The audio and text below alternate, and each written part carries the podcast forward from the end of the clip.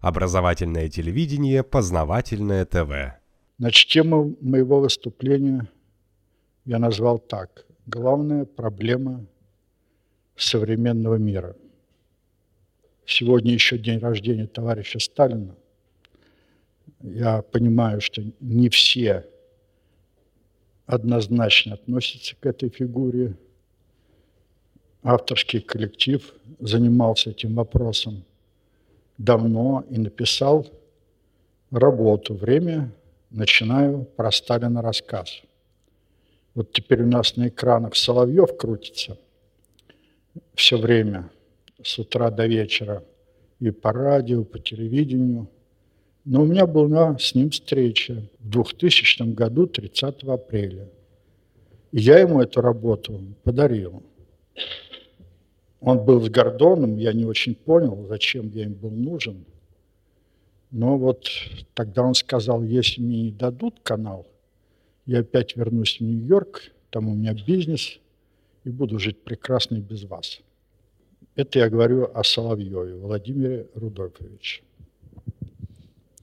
Итак, давайте попытаемся понять состояние общества на начало двадцатого века и в чем это состояние отлично двадцать первого века, и в чем это состояние отлично от начала двадцатого века. Ну, для начала я скажу так вот. Главный тренд сегодня в мире следующий. Рано или поздно на Земле будет единая цивилизация. А какие цивилизации мы имеем сейчас? По этому поводу идет много споров, разговоров. Но авторский коллектив для себя давно определился. На Земле три цивилизации. Это Запад, Восток и третья цивилизация – Россия. По территории мы равнозначны. По населению, конечно, не очень. Запад где-то около миллиарда, может быть, немножко меньше. Восток, ну, где-то порядка пяти миллиардов. А нас, ну, где-то около ста пятидесяти миллионов. Хорошо это или плохо, потом поговорим. Чем одна цивилизация отличается от другой? Идеалами. Без всякого наукообразия любой из вас чисто интуитивно понимает, что идеалы Запада и Востока различны. Так ведь? Ну, а идеалы России, русской цивилизации, нам все время наши политологи разные говорят, мы часть Запада. Верно ведь? Так было, кстати, и в имперской России. Ну, я не могу сказать, что так было в советские времена. То есть были те, кто так считал, но теперь либералы, перебивая друг друга, говорят, мы часть Запада. Но позвольте задать вопрос. Если мы часть Запада, то почему Запад вот уже тысячу лет на нас нападает, на свою часть? И немцы, псы-рыцари, и поляки, и шведы, и французы, и снова немцы, и англичане в Крымскую войну. Помните. Кроме того, что Запад на нас нападает, если бы вы смогли посмотреть на карту, особенно времен Пушкина, где Россия простирается от Аляски, Калифорнии до границ Польши и Финляндии, вы бы увидели Западную Европу как небольшую пуговицу, которую хотят пришить к пиджаку. Хотя некоторые говорят, что надо пиджак пришивать к пуговице. Ну, а теперь вот эти три цивилизации. Первый, кто заявил об идеалах западной цивилизации, это был в конце девятнадцатого века всем известный поэт Киплинг. Запад есть Запад, Восток есть Восток, и с мест им никогда не сойти. То есть он фактически, эта баллада о Востоке и Западе написана была, по-моему, в тысяча восемьсот девяносто восьмом или девяносто девятом году. То есть фактически в этой балладе он показал, что Запад и Восток всегда будут в конфронтации. А где это, чем определено? Это определено концепцией. Концепция Запада, Запад весь в ней – это Библия, которая появилась не в Греции, не в Иудее, не в Риме, а в Египте, в Древнем Египте. И, конечно же, не иудеи ее придумали. В две тысячи тринадцатом году я выступал на Всемирном форуме в Пекине и сказал, что это не по их уму. Итак, Запад в этом смысле сплочен. У него есть концепция, но более того, у него есть еще и жесткая социологическая доктрина, которой у Востока нет. Восток в этом смысле разрознен. В чем суть этой социологической доктрины, на основе которой выстроена вся экономика, а экономика породила соответствующую техносферу. Суть этой доктрины очень проста, она излагается буквально в двух фразах. «Не давай в рост брату своему, иудею, а давай в рост иноплеменнику, и тогда все народы тебе подчинятся. А те, которые не подчинятся, те истребятся». Ну а как же банки без судного процента? Я помню, когда лет тридцать назад мы начинали наши разговоры об этом, о роли судного процента как управляющей категории, вызывали истерику в научных кругах. Сейчас только ленивый не говорит об этом, даже Путину на последней пресс-конференции задали вопрос. Ну так когда же у нас ставки по кредитам будут как на Западе, с которым мы берем примеры? Там ноль целых двадцать пять сотых, повысили еще на ноль целых двадцать пять сотых процента, и на весь мир поднялся шум. А у нас, когда либералы пришли к власти, триста процентов было, потом шестьдесят процентов, потом сорок процентов. Вот сейчас мы знаем одиннадцать процентов. Любому здравомыслящему человеку понятно, если руководитель предприятия, там, бизнеса берет кредит, это только Центробанк установил, а банки местные – это еще больше. Если он берет кредит под такой процент, он вынужден при выплате этого процента распределять все это на покупателя, то есть на стоимость своей продукции. Вот главная причина инфляции. Но наш президент почему-то на это сказал, ну, понимаете, у них там такая вот экономика, а у нас этакая. Ну, лично я особо не вижу, в чем разница между сейчас нашей экономикой капиталистической и западной. Ну а Восток, Восток он не консолидирован. Там есть и христианство, там есть ислам, там есть буддизм, есть иудаизм, есть индуизм, есть конфуцианство, и есть еще японский синтоизм. Вот сколько. Поэтому Западу всегда было легко управляться с Востоком и держать его в своем кулаке. Сейчас Запад пытается свое управление, а принцип управления, который назвал Киплинг, простой – разделяй и властвуй. Вот ислам. Кто назвал эту банду боевиков государством? Первым назвали американцы. Какое-то государство. Государство – это государственные институты. Министерство образования, Министерство экономики, Министерство иностранных дел. Да много каких институтов. Но там ничего этого нет. Собрались куча разных бандитов, которые, с помощью которых были разрушены такие государства, как Ирак, Тунис, Ливия, пытались разрушить Египет. Так вот, это, конечно, не государство, но самое главное, оно не исламское. Это бренд. Давайте посмотрим на историю. Кончилась Первая мировая война, Германия в упадке. Кучка пять Г, как я их называю, Гитлер, Геббельс, Гесс, Гиммлер, еще там, собрались и решили, а возьмем-ка мы ведическую свастику и повесим на свои знамена. И объявим, что только те, кто под этими знаменами, человеки, остальные недочеловеки. И будем их резать и убивать. Ну, чем закончилось, вы все знаете. А что сделали теперь, кто создал это ИГИЛ или ДАИШ, как его по-разному называют? Они взяли, нет Бога, кроме Аллаха, и Мухаммад, пророк его, и повесили на свои черные знамена. И под этими черными знаменами стали отрезать голову. Какая здесь разница? То, что не получилось у Запада, вот вы поймите, мы разгромили не Германию, а Объединенную Европу. Об этом у нас как-то тоже не любят говорить.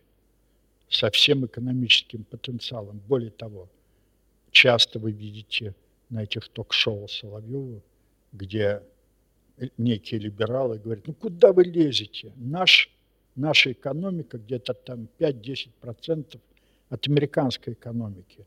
Вот надо вначале экономику поднять, да и армия у них.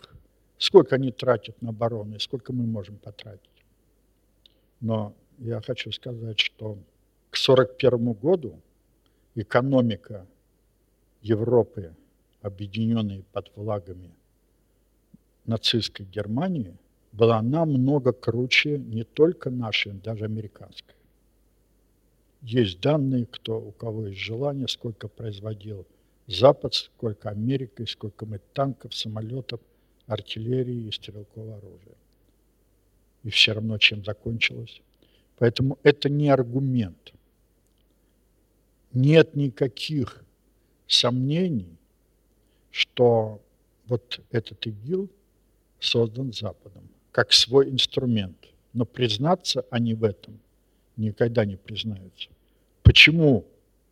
Почему такое произошло? А потому что мы не только победили Германию, мы победили еще и Соединенные Штаты, как это многим не покажется странным. Чем преподнесли им урок? И никогда Штаты с нами воевать после этого урока не будут. Я поясню, в чем дело. Вы помните, был момент, когда наши войска перешли границы Советского Союза, вошли в Европу и уже фактически вошли на территорию Германии непосредственно. И тут, наконец-то, открыть второй фронт решились наши союзнички. Ну, немцы, они высадились в Нормандии, немцы, как им дали, они бежали уже до Атлантики, и если бы Сталин не отдал приказ начать немного раньше предусмотренного срока, немцы хорошие вояки были, они бы их опрокинули. Но Черчилль обратился за помощью к Сталину, помоги. Вот давайте подумаем, а мог Сталин сказать? Слушай, друг Уинстон, мы сколько, три года ждали, когда вы откроете второй фронт? Войска мои подустали, надо перегруппироваться, подтянуть тылы, снабжение, поменять технику для решительного последнего наступления. Так ведь? Так. Ну, потерпите месяц-полтора, и мы вам поможем. Мог он так сказать? Мог. А вот никогда вот этот момент не обсуждается. А почему он так не сказал? Почему он все-таки решил наступление начать? Хотя действительно войска устали. И помочь американцам, англичанам. А вот почему. Он понимал, если мы сейчас им не поможем, немцы сбросят их в Атлантику, и мы опять окажемся с ними один на один. Второй раз высадка десанта уже будет невозможна. Но не это даже главное. Вот прежде чем принять какое-то решение, надо всегда знать, а что дальше? А дальше пришлось бы пройти всю Германию, всю Францию, а там были французские фашисты на юге Франции вместе с Петеном, которые, кстати, в войсках эс эс защищали Берлин до последнего. Надо было пройти Испанию, где сидел фашист Франко, Португалию, где сидел Салазар, и, естественно, Италию. Конечно, европейская часть страны находилась в разрухе, даже дело не в этом. Но прошли. Известно было, что в Италии была сильная коммунистическая партия, во Франции.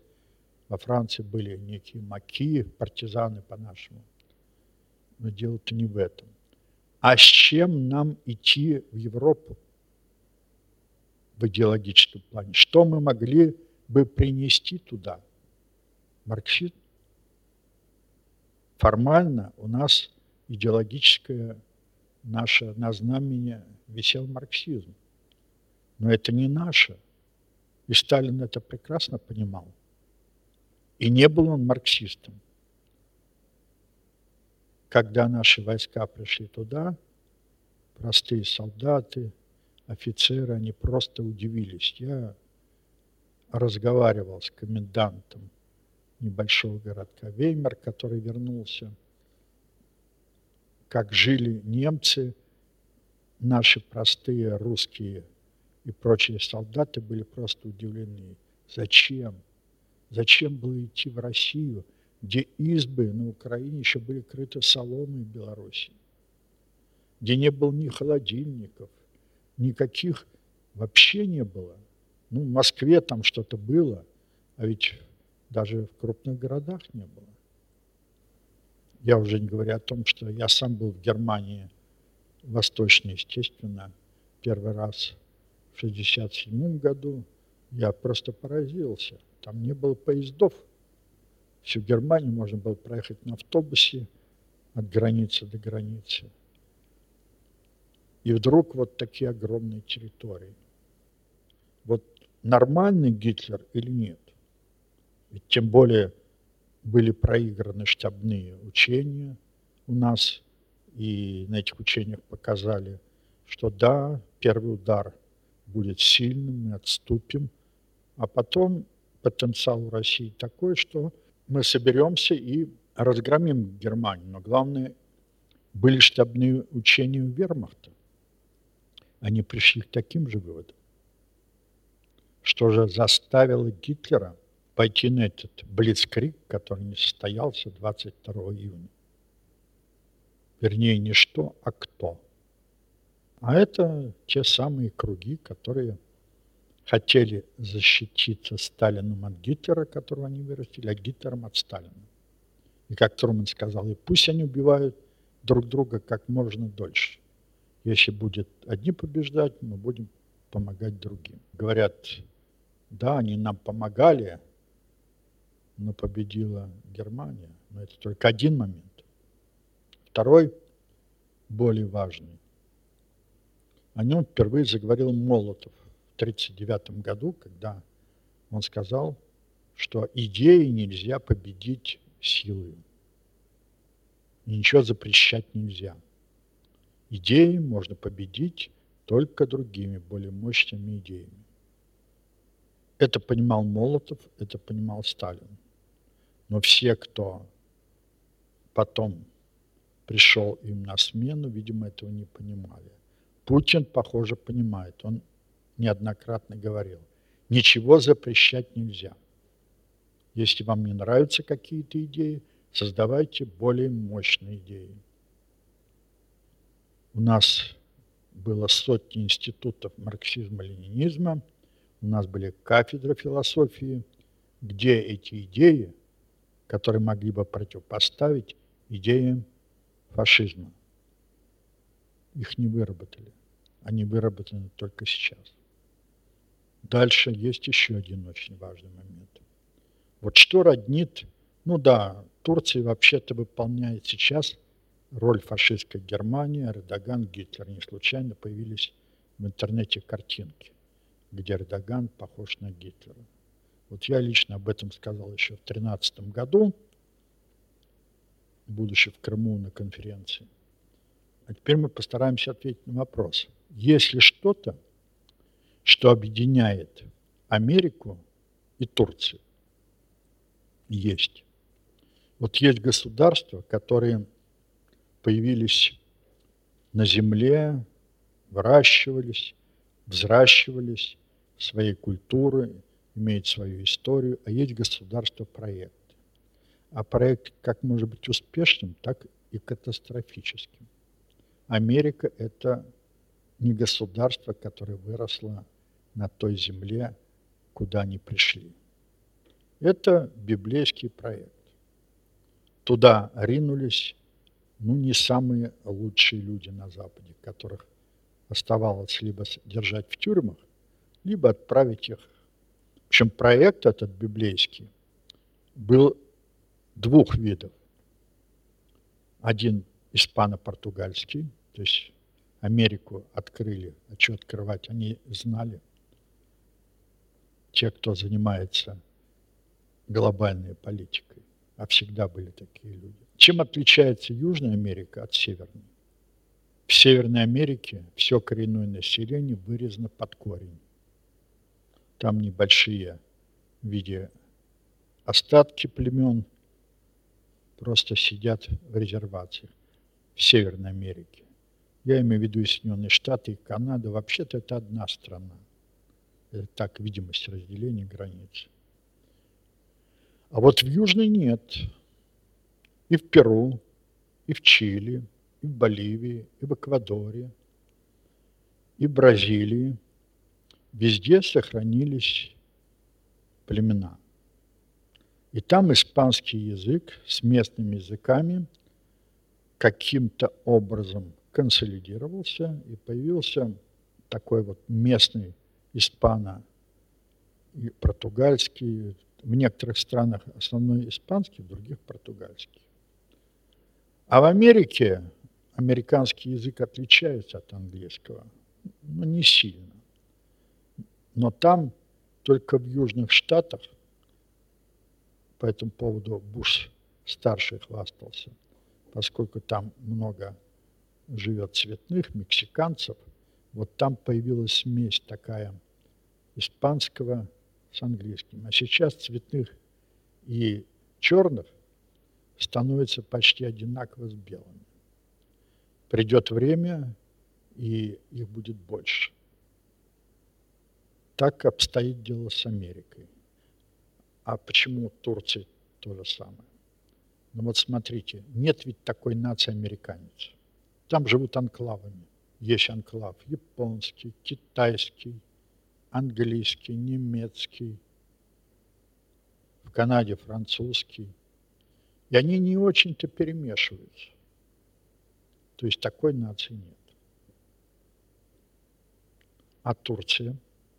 Нет такой нации турок. Если вы зайдете в интернет и посмотрите про историю Турции, то вы убедитесь вот в чем. После Первой мировой войны было разрушено четыре империи. Это австро-венгерская, германская, российская и османская. Причем Османскую империю, вне зависимости даже от того, революции у нас, гражданская война, Запад приговорил к ликвидации. И на нее зубы точили и греки, ну а Россия уже сотню лет хотела вернуть Царьград или Константинополь, ну и проливы Босфора, Дарданеллы, чтобы наш флот не был заперт в Черном море. И еще, чтобы понятнее было, ведь не было такой нации римлянин, верно? В Римской империи было очень много разных народов. Там были и сирийцы, и персы, и народы Востока, и франки, и германцы. Много было всяких народов. Так вот, Турция, ну вы знаете, это место, Анатолийское побережье, это было территорией Греции. И фактически это была Восточная Римская империя со столицей в Константинополе, которая пала только в пятнадцатом веке. Кто пришли-то туда? Вот тут те, кто слушал выступление в этом зале Михаила Викторовича Величко, было интересное сообщение о социальной защищенности городского населения и сельского. Что это значит? Городское население всегда вырождалось. Вы, как это не покажется странным, если вы живете в лесу, вы меньше испытываете всевозможных давлений на вашу психику, чем в городе. Но, конечно, в городе жить удобнее. Водопровод, теперь газ, отопление. Но есть понятие отбора видового. Так вот, если любой вид, когда заполняет экологическую нишу, переполняется, то слабые и прочие погибают. Ну, а кто Рим-то снес? Что, какая-то другая империя? Карфаген? Нет, Рим победил Карфаген. Рим снесли кочевники, которые были более жизнестойкими по сравнению с разнеженным Римом. И где были уже города, и был определенный уровень социальной защищенности. И восточную часть Римской империи снесли турки-османы. Еще раз говорю, объясню потом, что это не ислам. К исламу никакого отношения не имеет. Потому что пришли кочевники. В Турции тоже очень много разных народов. Там и сирийцы, там и армяне, и грузины, и абхазы, и персы, и египтяне. Но вот в конце Первой мировой войны, и особенно во время революции, когда греки уже стояли в десяти верстах от Стамбула, кто помог туркам? Наши троцкисты. Да, непосредственно Троцкий отдал приказание помочь и финансами, и оружием, и продовольствием, иначе бы Турции не было уже в начале прошлого века. Вот многим может показаться странным, но когда я услышал о том, что сбит наш бомбардировщик, первая мысль откуда-то пришла ко мне: все, Турции не будет после этого. А потом откуда-то мне прислали карту, на которой Турции нет, и нет пролива Босфора, Дарданеллы, а Черное море и Средиземное становится внутренним морем. Нет в Турции никакого ислама. Вот поверьте, я очень серьезно занимался Кораном и сейчас им занимаюсь. Я объехал многие страны ислама, убедился в одном. В так называемых исламских странах Корана не знают. Почему? Ну как же, исламское государство, ИГИЛ. Вообще-то мы еще в две тысячи четвёртом году предвидели вот такое развитие событий и написали книгу на четыреста двадцать одну страницу «Как вести борьбу с глобальным экстремизмом, и прежде всего исламским». А потом через шесть лет написали записку о долговременной антикоранической стратегии. Вот она сейчас фактически реализуется. Почему все эти идеи не приняты? А потому что хотят воевать на шестом. Вот я надеюсь, здесь вся аудитория подкованная, знает про шесть приоритетов обобщенных средств управления, оружия. Ну, я на всякий случай перечислю. Первый приоритет – это мировоззренческие, информация мировоззренческого уровня. Вторая – хронологического и исторического. Третья – идеологического, технологического и фактологического. Четвертая – вот там финансы, средства платежа. Пятое – всевозможные виды угнетения психики, наркотики. И шестое – обычный вид оружия. Вот мы взялись подавлять этот ИГИЛ, как и фашизм, на шестом приоритете. Хотя за десять лет, а может даже и больше, за пятнадцать лет можно было подготовиться. Я поясню, почему не хотят. В чем здесь дело? Потому что есть коранический ислам, а есть исторически сложившийся ислам. И между ними огромное расстояние. Не хотят об этом говорить, хотя это без крови обошлось бы, и многие народы, если бы мы стали вещать, у нас было типа канал как Аль-Джазира, вот, и стали бы об этом говорить, я объясню, что это воспринимается нормально. Вот наша молодежь подготовила ролик на эту тему, перевела на фарси, была отправлена в Афганистан, в Иран, в Египет. Там все это воспринято даже на уровне руководства нормально. Турция сохранилась благодаря поддержке наших троцкистов.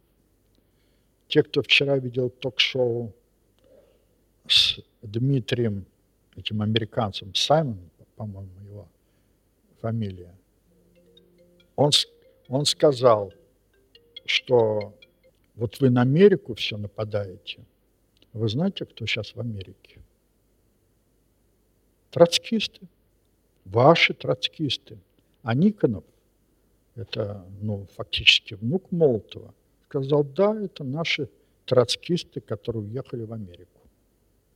Причем он, Саймон Дмитрий, сказал, что эти троцкисты и в демократической, и в республиканской партии.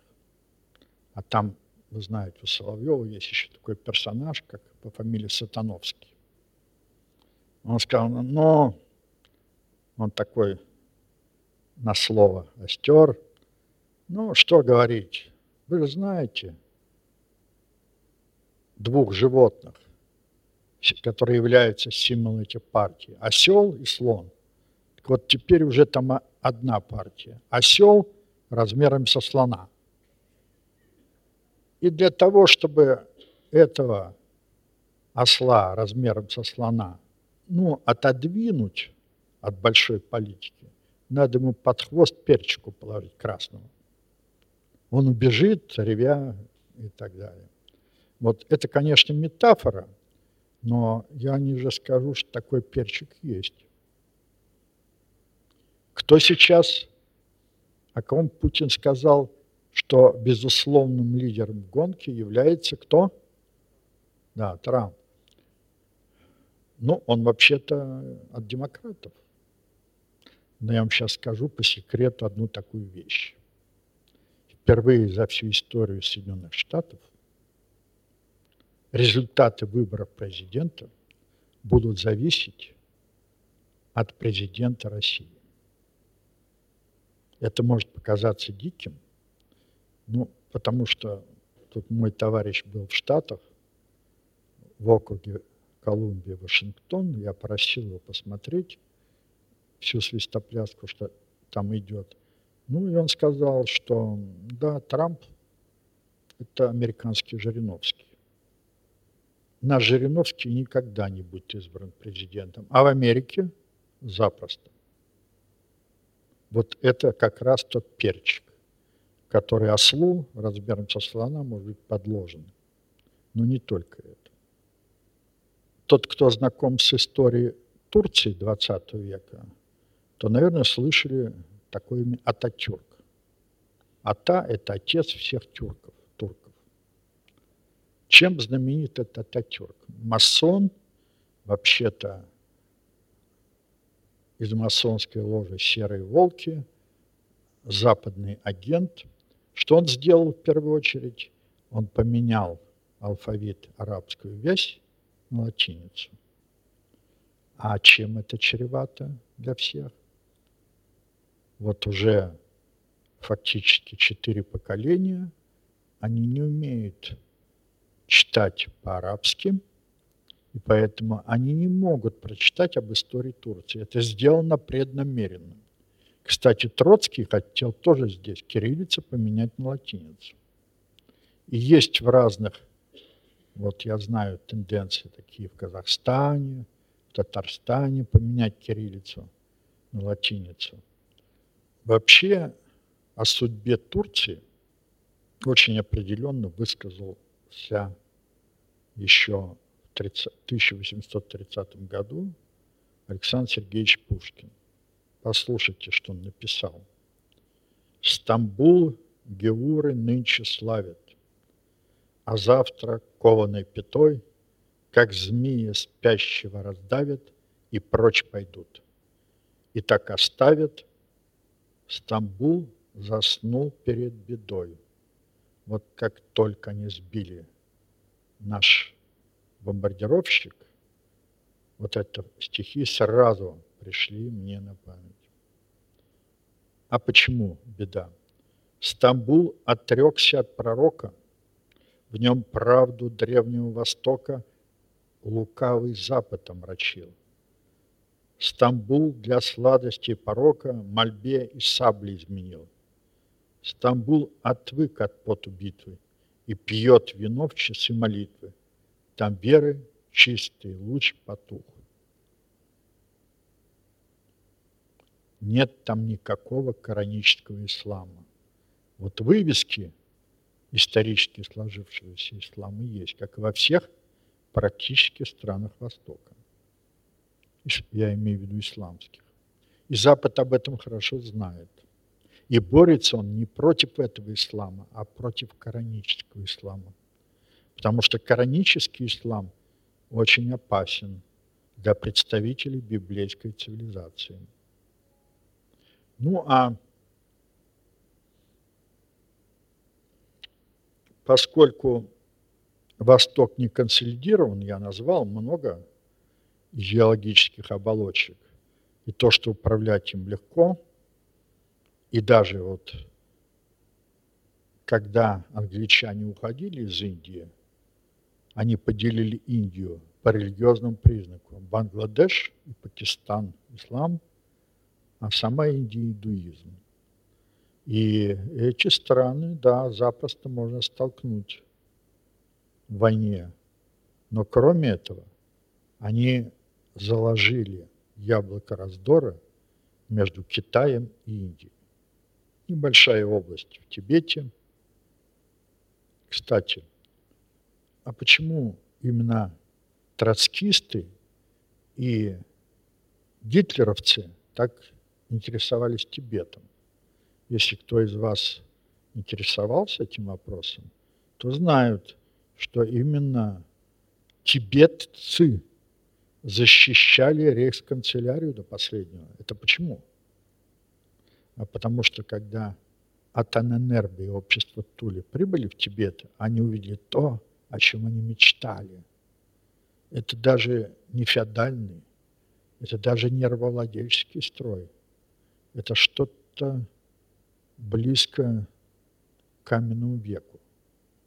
Там за малейшую провинность эти ламы могли отрубить руку, и там очень много с отрубленными руками, засушить ее и носить у себя на поясе как некую реликвию. Там отрубали головы и засушивали их. То есть не просто так Китай, в общем-то, ведет определенную политику против тибетских лам. Это у нас только преподносит благодаря неким рерихнутым, что там все, там махатмы, там особая духовность. Все далеко не так. В конце девятнадцатого века Киплинг фактически заявил, что о том, что Восток и Запад никогда не сойдутся. Это он в кратком виде озвучил библейскую концепцию «разделяй власть». Прошло полвека, в пятьдесят шестом — пятьдесят седьмом году в Советском Союзе, в России Иван Антонович Ефремов написал «Туманность Андромеды». Вот те, кто читал, там идет описание времени, когда на Земле уже единые цивилизации. А что значит единая цивилизация?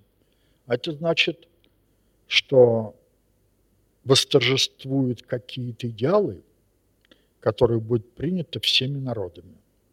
Давайте посмотрим. Первое. Может ли Запад предложить планете Земля всем народам такие идеалы? Нет. Запад в этом не заинтересован. Он заинтересован в том, чтобы управлять. Восток не может, потому что он не консолидирован. Там нет единого идеала. А в чем же преуспел Запад так? Он преуспел в том, что он создал техносферу. Вот все эти игрушки, все, что здесь есть, это появилось не в России, а на Западе. Хотя какие-то первые начальные разработки были именно и в Советском Союзе. Я надеюсь, что те, кто в курсе всех интернетовских айтишных достижений, слышали о таком понятии, как облачные технологии. iCloud. Что это такое? А это фактически вот социальные сети. Социальные сети, они могут содержаться в этих облачных технологиях. Чтобы было понятно, все революции и в Египте, и в Тунисе, и в Ливии, все были сделаны при помощи вот этих облачных технологий. Сами центры этих облачных технологий вообще могут где-то быть хоть на другой планете. И американцы действительно первыми достигли вот этого. Они настолько теперь уверились в том, что они всех уже обошли. Для них Европа – это тоже старушка. Как раньше считалось, кто управляет миром? Гигантские корпорации, так? Большие корпорации поглощают малые, верно? Сейчас не так. Сейчас быстрые корпорации поглощают медленные. То есть на первое место вышло понятие скорость циркуляции информации. Она всегда была. Но сейчас это доминирует. Они считают Европу медленной. Почему они к ней относятся с таким пренебрежением? Про другие страны они вообще не говорят. И благодаря вот этим облачным технологиям, они полагают, они рванулись вперед. И даже в ущерб вэ пэ ка. Вот знаете ли вы, ну, я уже не говорю, что элемент зомбирования, я отдельно скажу, что сейчас, благодаря этим облачным технологиям, вот за последние пятнадцать-двадцать лет все изменилось. В Америке нет такого образования, к которому мы привыкли. И университеты там совсем не то, что мы здесь представляем. Как в нашей цивилизации говорят, добро побеждает зло. У них тоже есть лозунг. Бабло побеждает все. И это непростая метафора. Но благодаря этому образование там такое. Учиться только тому, что может принести доход, деньги. Всякие изучать историю Древней Греции, Рима, какие-то побочные. Какой смысл? Вот то, что приносит доход, этому и надо учиться. Это вот первое. Второе. Они, конечно, когда-то лет тридцать пять сорок назад я читал об этом. Я думал, это фантастика. Нет, это уже реальность. Это не просто печатание три дэ принтеров. Но главное, сейчас там вовсю развивается робототехника. И уже есть заводы, где человек вообще не нужен. Уже есть автомобильные компании-трейлеры, которые гуляют по широким авеню Америки без водителя. В банках тоже нет человека. К чему это приводит? Количество самоубийств в Америке, об этом не пишут, в два-три раза увеличилось. Вообще у нас не дают информации о реальном состоянии дел в Америке. А почему? Либералы у нас вроде бы отодвинуты от власти, да? И даже их там поносят. Но, посмотрите, все средства массовой информации до сих пор в руках либералов. Радио, телевидение, газеты, журналы. Поэтому они не дают никакой информации о реальных, реальном положении дел в Америке. А посмотрите, даже вот вроде бы Соловьев все время критикует либералов. Америка в информационном плане победила Россию или нет? Как вы ответите? Процесс идет. Посмотрите наши теле- и радиопрограммы. Они все прерываются рекламой. Но это американское телевидение. Посмотрите на наши фильмы. Наших фильмов нет. Это жалкие копии голливудских фильмов. Театры, кино. То есть в культуре доминирует американская культура. Я поездил по странам Исламского Востока, я был в Индии, был в Китае, во Вьетнаме, Малайзии, в Эмиратах. Там тоже доминирует американская культура. И нам еще предстоит, только предстоит создавать свою культуру. А почему решили, что мы часть Запада? А потому что у нас Библия, хотя она и появилась на русском языке в тысяча восемьсот семьдесят шестом году.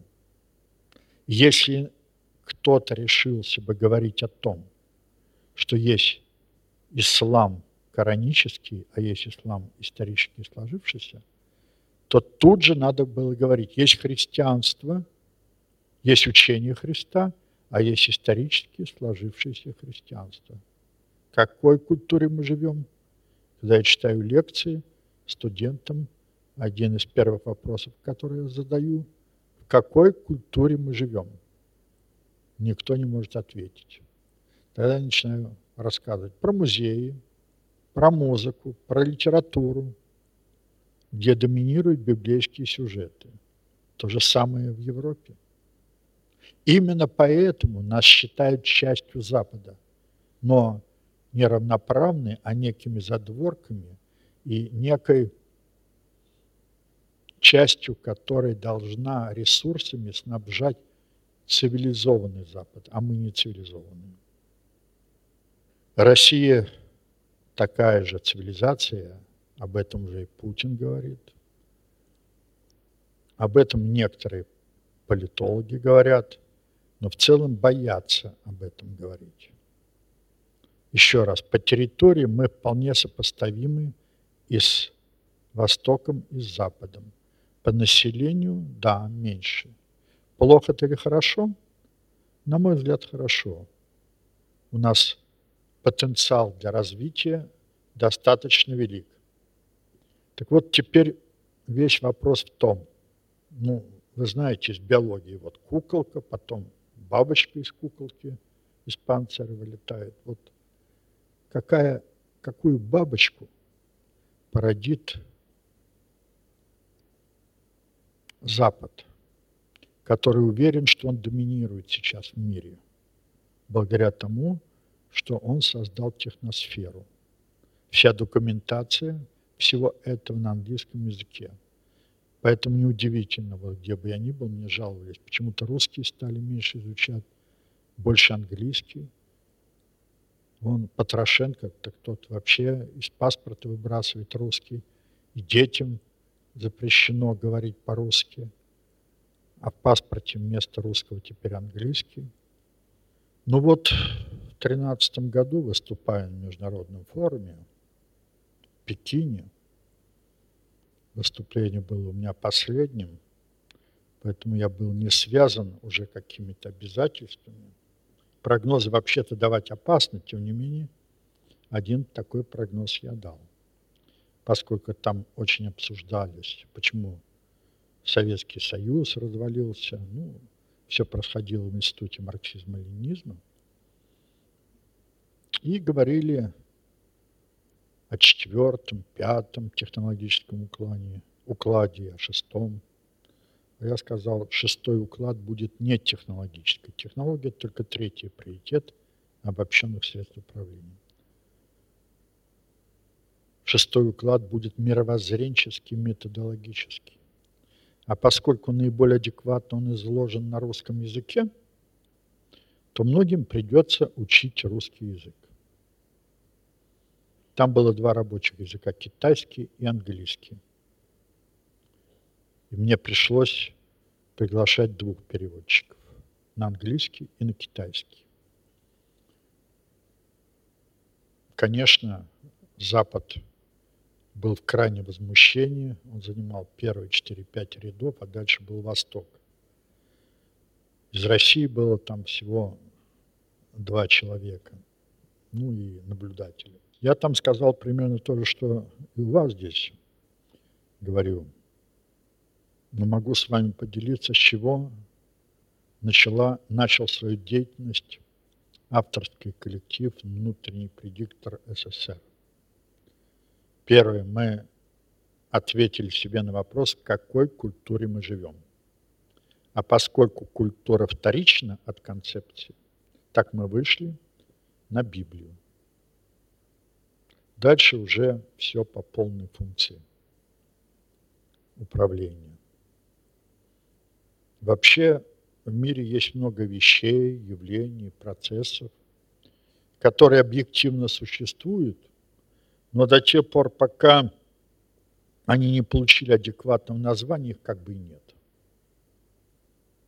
И вот мы последовательно давали описание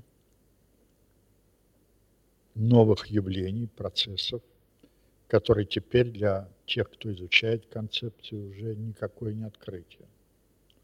Вы даже представить себе не можете, когда вот то, что теперь называют смена логики социального поведения, мы назвали смена отношений эталонных и биологических частот, вот все понятно, а образа нет. Вернее так, образ есть, но его надо занести на бумагу. Я помню, как я ехал в университет на электричке, сидели две китаянки. Я им пытался объяснить. До тех пор, пока я им не нарисовал по частотам, по скоростям, потому что я рассказываю скорость информационного обновления на биологическом, то есть на генетическом и на внегенетическом уровне. Им это непонятно, что такое. Вот пока мы ехали почти час до Петродворца, я изрисовал весь блокнот, но когда вот так рассказываешь, то и картинки появляются. Также впервые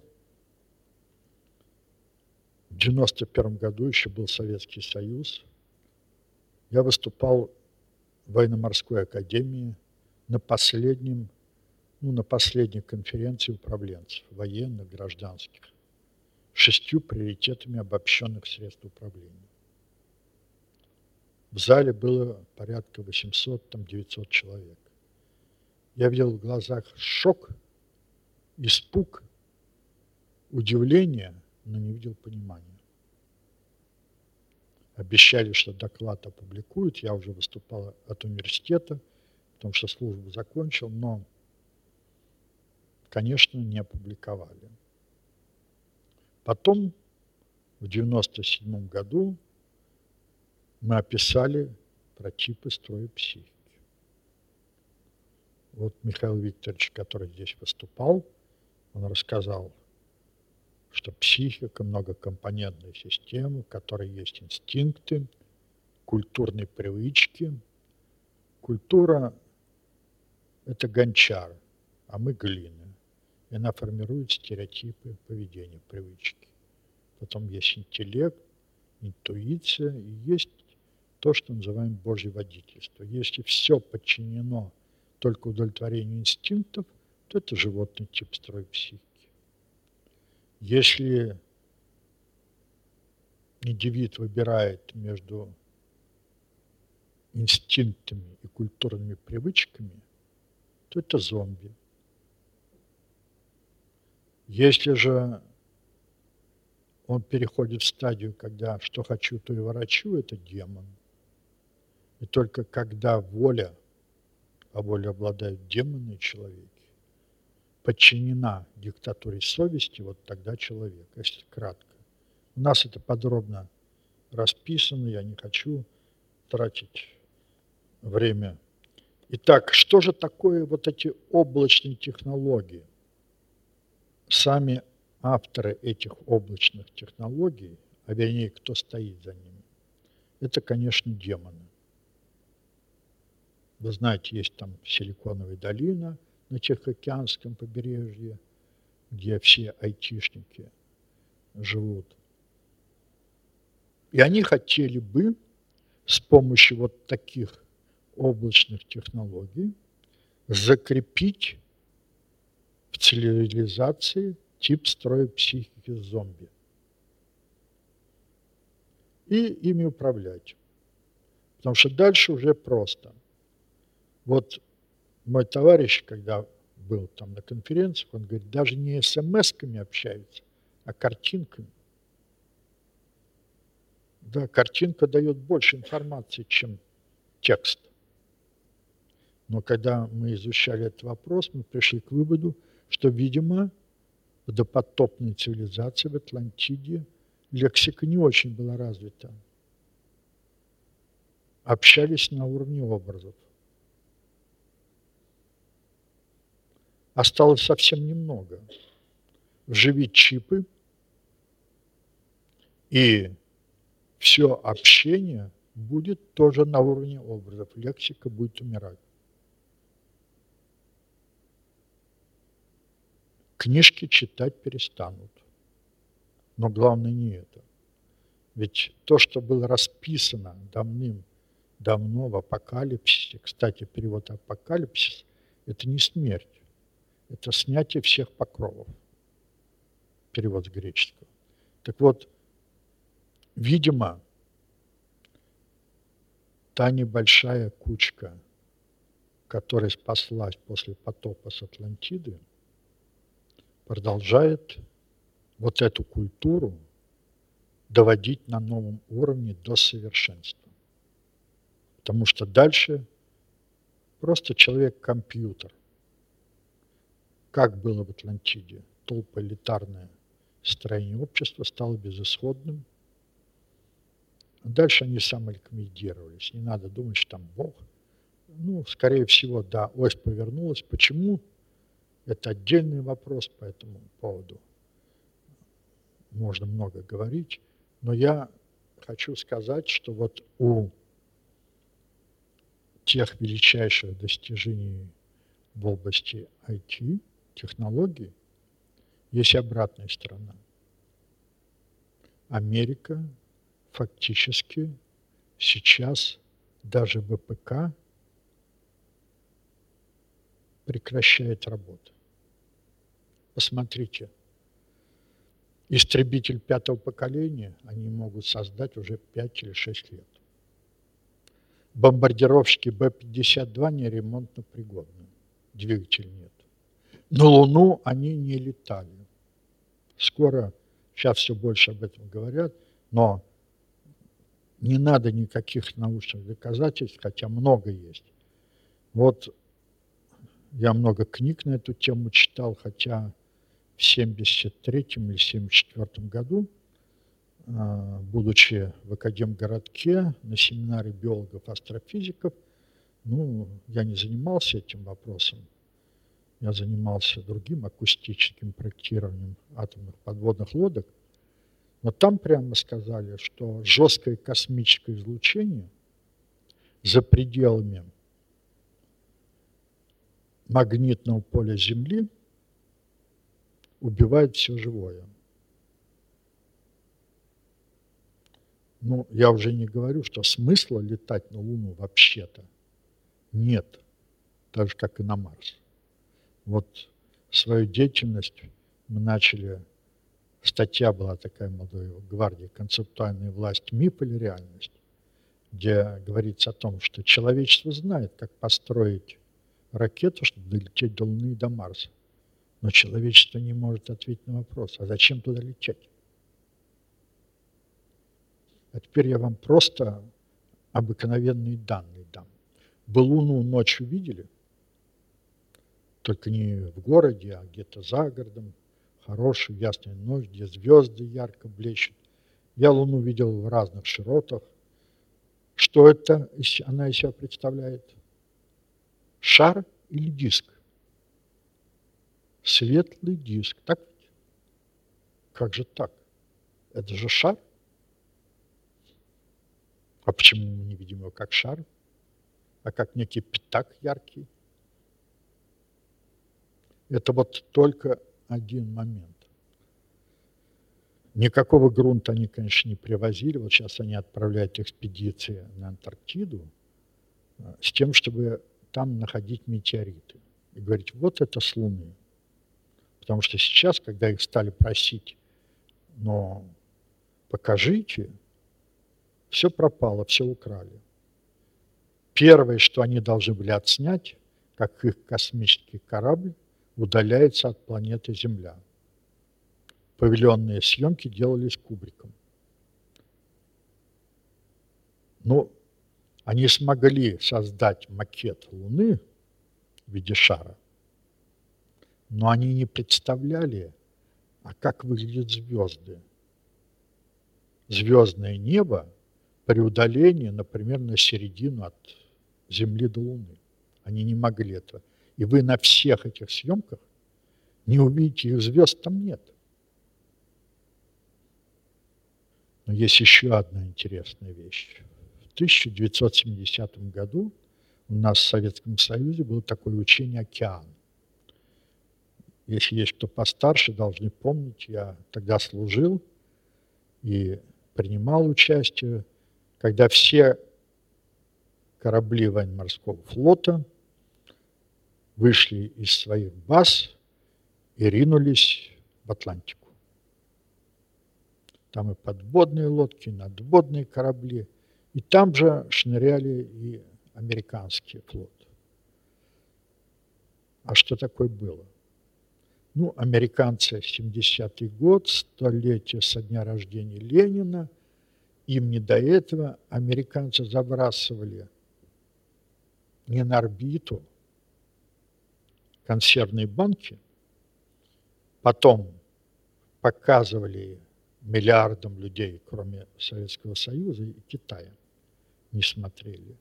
Вот павильонные съемки по телевидению, и все искренне верили, что они на Луну высаживаются, стартуют с Луны.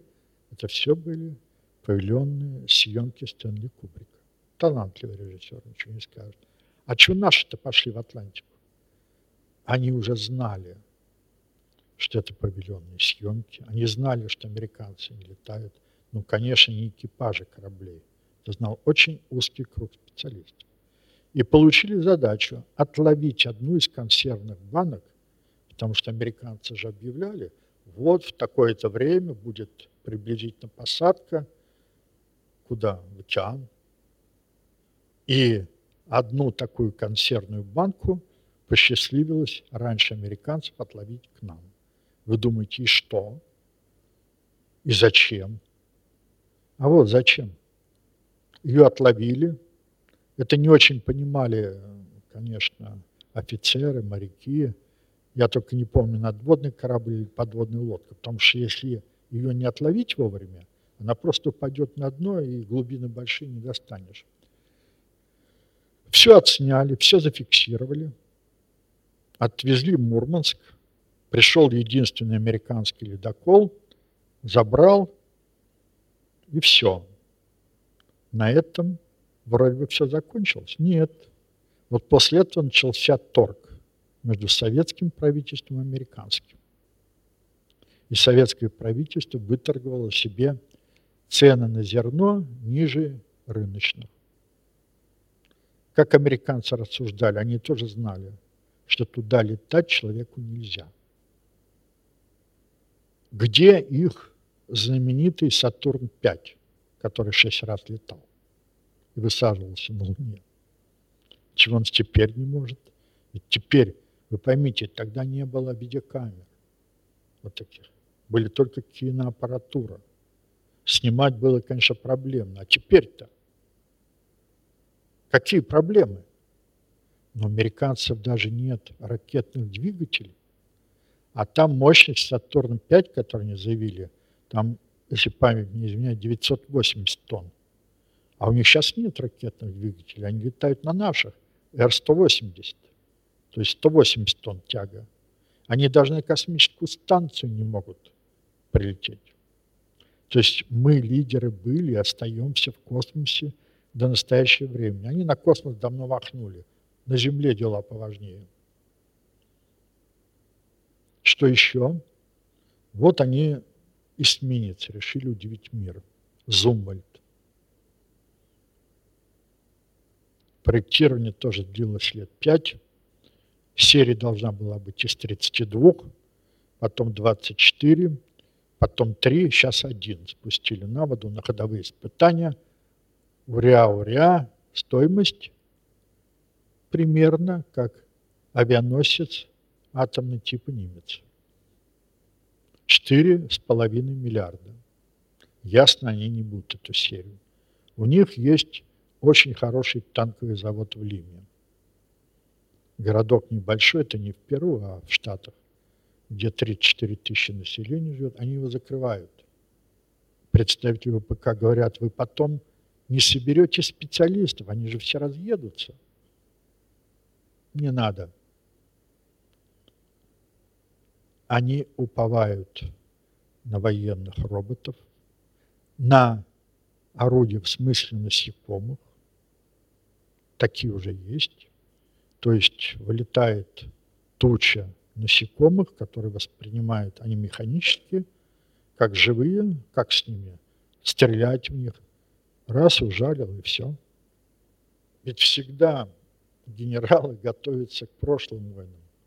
Часто спрашивают, а будет, ведь и Путина спрашивали, а будет большая война? Он говорит, горячая, что ли? Он говорит, нет, не будет. Война информационная идет. Вся проблема вот в чем. В их заявлении, что мы победили в холодной войне. Ну, информационная война идет столько, сколько существует цивилизация земная. А мы им говорим, вы испытаете большое разочарование. Потому что мы только еще приступили к этой войне. Мы двадцать пять лет создавали информационное оружие. Так какую куколку, вернее, какую, какая бабочка вылупится из западной куколки и полетит? Все эти облачные технологии – это третий приоритет. Технологии никуда не деться. И на основе их они готовы создать рафинированных зомби. Ну, животные. Вот сейчас там средний класс уничтожается. Потому что, еще раз повторяю, скорость циркуляции информации сейчас это первоприоритетно. Представьте себе белку в колесе. Вы должны все время наращивать вот скорость по этому колесу. Как только вы останавливаетесь, вы на дне. И там деньги, деньги, деньги. И у нас деньги стали определять все. Белка как остановилась, она на дне колеса. Так американец средний остановился, все, ему уже не подняться. Поэтому там вот разделение на сверхбогатых и сверхбедных постоянно растет, а средний класс медленно, но верно умирает. Ну, а что мы можем предложить? Какая бабочка вылетит из куколки цивилизации под названием русская цивилизация? Мы предлагаем человека. Как это не покажется странным, но за две с половиной тысячи лет вопрос можно задавать в разной форме. Вот Диоген две с половиной тысячи лет назад бродил, он жил в бочке по Синопу с фонарем, когда его спрашивали, а что ты днем с фонарем? Он говорит, ищу человека. То есть он отказывал в достоинстве человека, в человеческом достоинстве всем окружающим. Ну, потом был, эстафету принял мультик «Баранкин будет человеком» в Советском Союзе, детский, хороший мультик, все правильно там. Вот. Ну, кто ж такой человек, определения не было. Кратко я уже сказал, волей обладают демоны и человеки. Но если воля под диктатурой совести, вот тогда только человек. Ну, это тот, который осознает, что он пришел на эту землю для того, чтобы исполнить частичку промысла, а не просто переработать определенное количество пищи и уйти вместе с нею в перегной. Ну и тот, кто понимает язык жизненных обстоятельств, язык Бога. На Земле почти сейчас восемь миллиардов, и Бог говорит... Мы говорим не Бог, потому что Бог – это код слов. Мы говорим некая надмирная реальность. И как это не покажется странным, но с каждым говорит на его языке. Потому что посмотрите на себя. У каждого свой язык жизненных обстоятельств. Только не все умеют его читать. Многим он просто не интересен. Итак, русская цивилизация предлагает всему миру, как стать человеком на основе концепции общественной безопасности. Еще раз, иде, идеал должен быть такой, который будет воспринят всеми народами и всеми религиозными системами. Что бы ни говорили о России, времен революции, кто ее там сделал, евреи, Ленин. Но никто не скажет, что Россия в начале двадцатого века изменила мир. Он был однородный. Везде капитализм, там, либо феодализм, и вдруг резкий скачок в России. Да, на основе марксизма социализм нельзя было построить, потому что, несмотря на огромное количество институтов марксизма, ленинизма, не было сформулировано даже, чем отличается частная собственность на средства производства от общественной. Таких формулировок не было. Мы дали их. Ну и идея, на чем держится Россия, идея справедливости, русский язык и творчество Пушкина. Вот три столпа. И где бы я ни был, в какой стране, если разговариваешь с простыми людьми, то вопрос на любом языке задается. Ну когда же вы дадите идею спасения человечества? То есть от России такой идеи ждут.